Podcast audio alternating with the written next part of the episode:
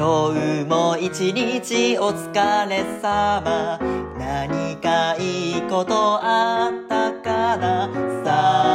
あ始まるよ。デイティサテネレッタ。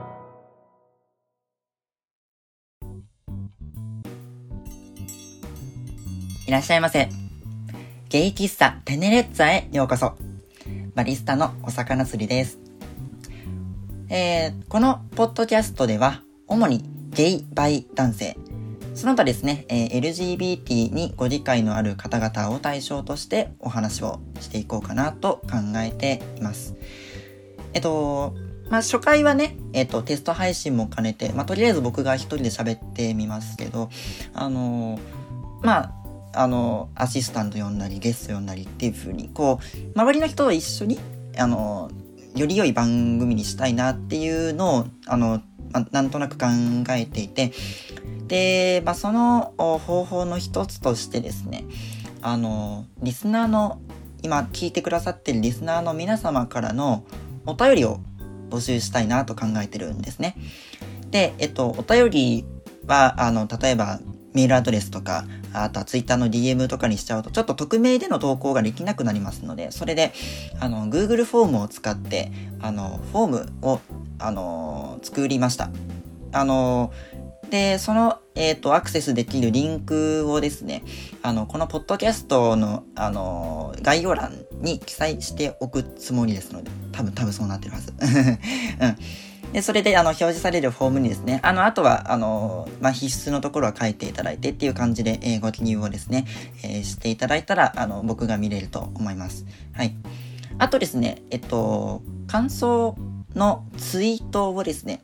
えっとするためのハッシュタグを決めました。えー、そのハッシュタグはですね、まずシャ、シャープ書いて、でカタカナよん文字ゲイテネでお願いします。ゲイテネカタカナですね。それで統一したいと思いますので、あのちょろっと感想をつぶやいてみたいなっていう方は、えー、そちらの方で、えー、やっていただくと僕がチェックできます。はい。という感じで、えっとそうですね、まあとりあえず今回初回ということで、このテネレッツァっていうまあこの番組名のこととかね、えー、ちょっと話したいと思うんですけど、まあまずえっとゲイのことを話すポッドキャストはですね、僕もいろいろ見てるんですけど、えっと何見たかな、えっとそうだゲイにカミングアウトってやつと、今夜もここにゲイがいると、ゲイライフを考えると、えっとあと何かあったかなあ、ゲイバー玉川も見てたかな、それぐらいかな割と。うん、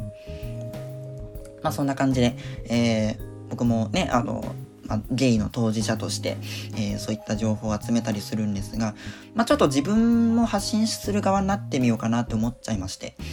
で、まあ、ゲイバーっていう設定でもよかったけど、僕ゲイバー行ったことないし、あの、なんかそんなになんだろう、ショットバーとかも行き慣れた感じでもないから、あの、それでまあ喫茶店っていう風にした方が自分らしいかなと思って、ゲイ喫茶っていう風に。うん、ゲイカフェでもよかったんだけど、ゲイ喫茶の方がなんか、なんだろう、なんだろう、感じが混じってる感じがいいかななんて思ったりして。で、まあこのテネレッツァっていうお店の名前なんですけど、あの、これはですね、音楽記号から取ってます。僕、あの、クラシック音楽好きで、あの、作曲とかピアノ弾いたりとかするんですけど、えっと、まあ、例えばオープニングの曲なんかもね、あの、実は僕が作ったやつなんですけど、で、えー、そうですね。あの、このテネレッツァっていうのはですね、イタリア語なんですけど、音楽記号で、あの、コンテネレッツァっていうやつがあるんですよ。コンっていうのはですね、英語の with っていう感じで、あの、前置詞なんですね。あの、なんとかをもってしてっていう。で、テネレッツァっていうのは名詞です。優しさって意味ですね。えー、だから優しさをもってしてっていうことなので、優しく演奏してねっていうことなんですけど、うん。で、そのテネレッツァっていう、あの言葉がなんかすごくこうポッドキャストのこう意向に合ってるかなという感じで、まあただでさえね、社会がやっぱ冷たいから、あ エルジービーティー っていうか、そのセクシャルマイノリティっていう風に、えー、なってる人はちょっとね、えー、こう肩身の狭いというか、あ自分がそういう人だっていうのを知らない人に対してはずっとこう自分がのんけであるっていうことをこうなんか仮面をかぶって過ごさないといけないっていうところがあるから、そういう辛い思いをして生きている人たちに少しでもこう、こう優しく寄り添えるようなそういうラジオになればいいなと思ってテネレッツァにしました。ちょっと発音しにくいけどね、テネレッツァ。はい。そういうことで、えー、まあ前置きはこれぐらいでいいかな。じゃあえっとまあそんなことでだいいっかい、えー、早速始まります。えー、お聞きください。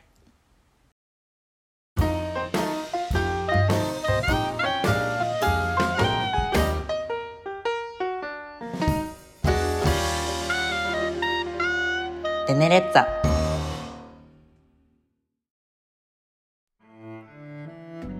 さあ、じゃあですね、えっと今回の、えー、本編では何をお話しするかというと、まああのー、いろんなポッドキャスト、僕ポッドキャストあの大好きでいろんな番組見てるんです。あ、見るんじゃなくて聞くか。うん。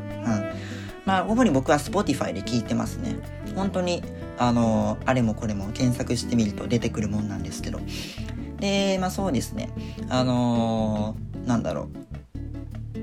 えっと、何話そうとしたっけ？あ、そう。えー、そのポッドキャストの初回の内容としてよくあるのがですね、こうして喋る、えー、エムシー の人の自己紹介です。で、僕もそれをやってみようかなと思って、で、まあ、単に自己紹介って言ってね、なんかコーヒーが好きとかカラオケが好きとか言ってもしょうがないから、あのー、まあ、ゲイらしい自己紹介ってなんだろうなーって考えて、あの、僕が、あのー、なんだろう、えっと、どうして自分がゲイだっていう風に自覚することになったのかっていうのをちょっとお話ししてみようかなって思います。あ、そうそう、あのー、えっと、この、えっと、ポッドキャスト、まあ、ずっとね、あのー、いろんな人呼んだりしながら続けていきたいんですけど、もしかしたらね、まあ、こういう話題を取り扱うにあたってちょっとあの下ネタというかちょっと品のない発言があるかもしれないですよね。そういう時はあのピストルの効果音を入れてカモフラージュしたいと考えています。例えばこんな感じですかね。うっちほ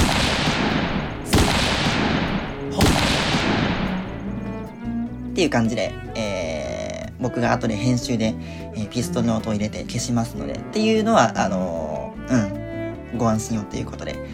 はい。じゃあ、とりあえず、そうですね、時系列をって話していきますと、えっと、まず、そうですね、中学にねん生ぐらいの時に、あの、水泳の授業がありますよね。うん。で、水泳の授業があるんですけど、その、着替えですよね。うん。で、まあ、それまで制服を着ていた周りの友達がじゃんじゃん脱ぎ出すわけですけど、あのまあだんだんその頃なんですよね。中学生ぐらいからだんだんこう体つきがみんな大人になっていくというか、うん、でまあ人によってはあの毛が生え始めたりなんかもしますよね。でそういうのを見てね、僕なんか立ちそうになってたんですね。立ちそうになってたんですよ。うん。一生懸命なんか真面目なことを考えながら着替えてたというか、うん、いやでもなんかそういうことを考えたくないっていう風にしながらもなんかやっぱり気になるから友達のね大事な部分をちょっと一目見たいなと思っちゃったこともかなりありますね、はい、でまあ高校に入ってからですね、あの初めて、えー、スマートフォンを買っててもらったんですね。で、あのーまあ、自分のスマートフォンだから好きなもの見れるじゃないですか、 Google とかで。それ見ちゃうわけですよ、そのねエッチな動画とかで。おおすごいなとか思って見てたんですけど、いつの間にか見るものが男限定だったんですよね。男同士がちょっとエッチなことしているとか、あとは一人でオナニーしているところとか、なんかそういうのを見るようになっちゃって、で僕はですねそれをおかずにしていたわけじゃなくてただ見るだけだったんですよ。というのも実は僕あのオナニーを覚えたのがですねじゅうはっさいの時なんですよ。高校を卒業して浪人いちねんかん浪人したんですけど、そのえっとごがつぐらい、ごがつろくがつ、いや確かごがつだったな、ごがつのどこかでやっと覚えたんですけど、うん、だから高校の時はあの割と定期的に、今思えばあれは無声でしたね、うん、無声してましたね、うん、まあずっと何しないんだからね、そりゃ無声しますよね、うん、っていうことがあって、でまあその間、まあ、女子をね好きになったりとかしたんですよ。あの、まあ、実際高校にねん生の時に一人女子にあの告白して、まあ、振られましたけど、ただ今思えばね、あのなんか僕にとってその女子を好きになるっていうその好きっていう感じがその性欲的なこととはあまり結びついていなくて、ふたりでニコニコしながらあの話をするだけで十分だったんですよ。だからもしかしたらそれはこうまあ可愛い性格だったし、あのすごい性格もいい人だったんだけど、どこかこう友達の延長として、うーん良き友達としてこう関わっていきたいっていう気持ちもあったんじゃないかなって思うんですよね、うん、でそうですね、まあ、大学に入ってからもうあこの女の子好きかもって思ったことはあるけど、なんかうーんあんまりその友達の話にはついていけなかったんですよね、大学の友達の話に。というのもですね、みんな誰が可愛いっていうこうなんかちょっとまあちょっと顔好きな顔の番付をするとかいうね、なんかみんなで飲んじゃうとそういうちょっとブラックな内容になったりするわけですけど、僕はそういう話に全く関心が湧かなかったんですよ。みんなあの子可愛いあの子可愛いって言ってる話が全然なんか自分の興味と合ってなくて、うん、あとはなんか付き合ってる人がエッチの話とかしだすんですよ。なんかマンコはこうやって開発するといいとかそういう話をしだすんですけど、なんか僕はその女性の方のそのプライベートゾーンのそのまあその開発とかねいうことにそれもなんか興味が湧かなくて、なんかいつか自分も経験するだろうことなのになんか興味が湧かなかったんですよね。それがずっと不思議だったんですけど、でなんかねどっちかっていうとこう裸を見たいのはやっぱり男の人だったんですよ、うん、なんか女子よりも男子の方がこうやっぱりそのねチンチン見たりしたいし、こうハグしたりしたいっていう風に思うのは僕は男の方だったんですよ、うん、でえっと今年のさんがつに大学の友達を一人好きになっちゃったんですよ、男の子で。ずっとごま気持ちをごまかしてたけど、これは本気の恋心だって気づいちゃって、それで電話で告白して振られましたまあ当たり前だよね、の、のんけなんだから。それでやっとあやっぱり自分倍だったんだって思ったんですけど、少なくとも倍だろうって思ったんですけど、あの今年のごがつですね、ツイッターである人と出会ったんですよ。で仲良くなって、あの Zoom でテレビ通話して、で、まあ、今僕が話したようなことを話したらその人笑いながらそれ決定的にゲイじゃんって言うんですよ。倍だったとしてもかなりゲイ寄りじゃんってスパッと言ったんですよ。僕はそれを聞いてああやっぱそうだったんだなって思ったんですよ、うん、なんかねこうそういうああそうだ言い忘れてた、えっと、そ, その人はですねあのゲイの人だったんですよ。ゲイの人と僕は出会ったんですよ、ツイッターでたまたま。どうやって出会ったかが気になる人は ディーエム でもしていただけたら教えますこんなこと言っていいのかなでまあ そ, そうですねだからあこの人ゲイなんだって思ったから、ちょっと僕のそのねこう大学の友達を好きになっちゃった話とかしてみようって思って話したら、それはゲイだよって言われてたんですね。はい。でそれではああやっぱこれはゲイなのかってショックを受けるんじゃなくって、あやっぱゲイだったんだっていう風にこうなんだろうずっとうーんなんだろう立ち止まっていたところをポンって大丈夫だよゲイでも怖くないよっていう風にこうポンって背中を押してもらった感じがしたというか、あやっぱり自分ゲイだったんだなっていう風にあれ割とあっさりと受け入れることができたのかな。いやまあそりゃ全く辛くないかって言われるとそんなことはないんだけど、ただまあうんまあなんかねまあとりあえず一人あのゲイのことを相談できる人ができたし、でその人があの内門の使い方とか教えてくれて、そっから僕のこっちの活動が始まるわけですよね。うん、でまあツイッターだったり内門だったりを使っていろんな人とリアルしてきたわけですけど、そんな中でツイッターであの知り合った一人の男の子と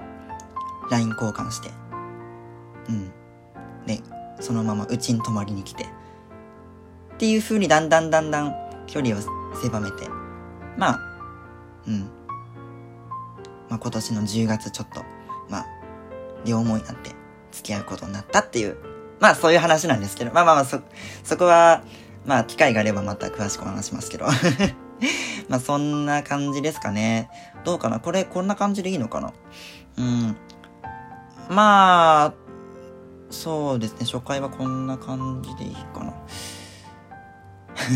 なんかあんまりね台本も詳しく書いてないからあの本編っていう風にに文字しか書いてないからなんか頭の中で考えながら話してるんですけど、うん、まあこんな感じですかねはいというわけで、えー、以上が私の、えー、簡単な自己紹介ということではい終わりたいと思います。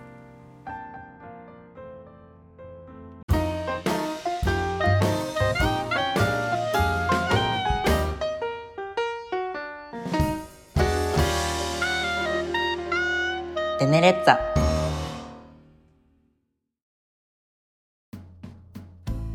さあというわけで、えー、ゲイ喫茶テネレッツァエンディングのお時間となりました。えー、最後までお聞きいただいた方ありがとうございます。えっと冒頭でもあのお伝えしましたがあのお便りをあの募集していますので、えっと概要欄に記載のリンクにアクセスしてですね、えー、表示されるフォームに、えー、まあ内容あのご記入をお願いします。またあのツイッターのハッシュタグこちらも、えー、もう一度言っておきますね。ハッシュタグゲイテネカタカナよん文字ゲイテネでお願いします。さあじゃあこんなところでいいですかね。えー、ゲイ喫茶テネレッツァ初回、えー、今夜はこの辺で閉店します。お相手はお魚釣りでした。バイバーイ。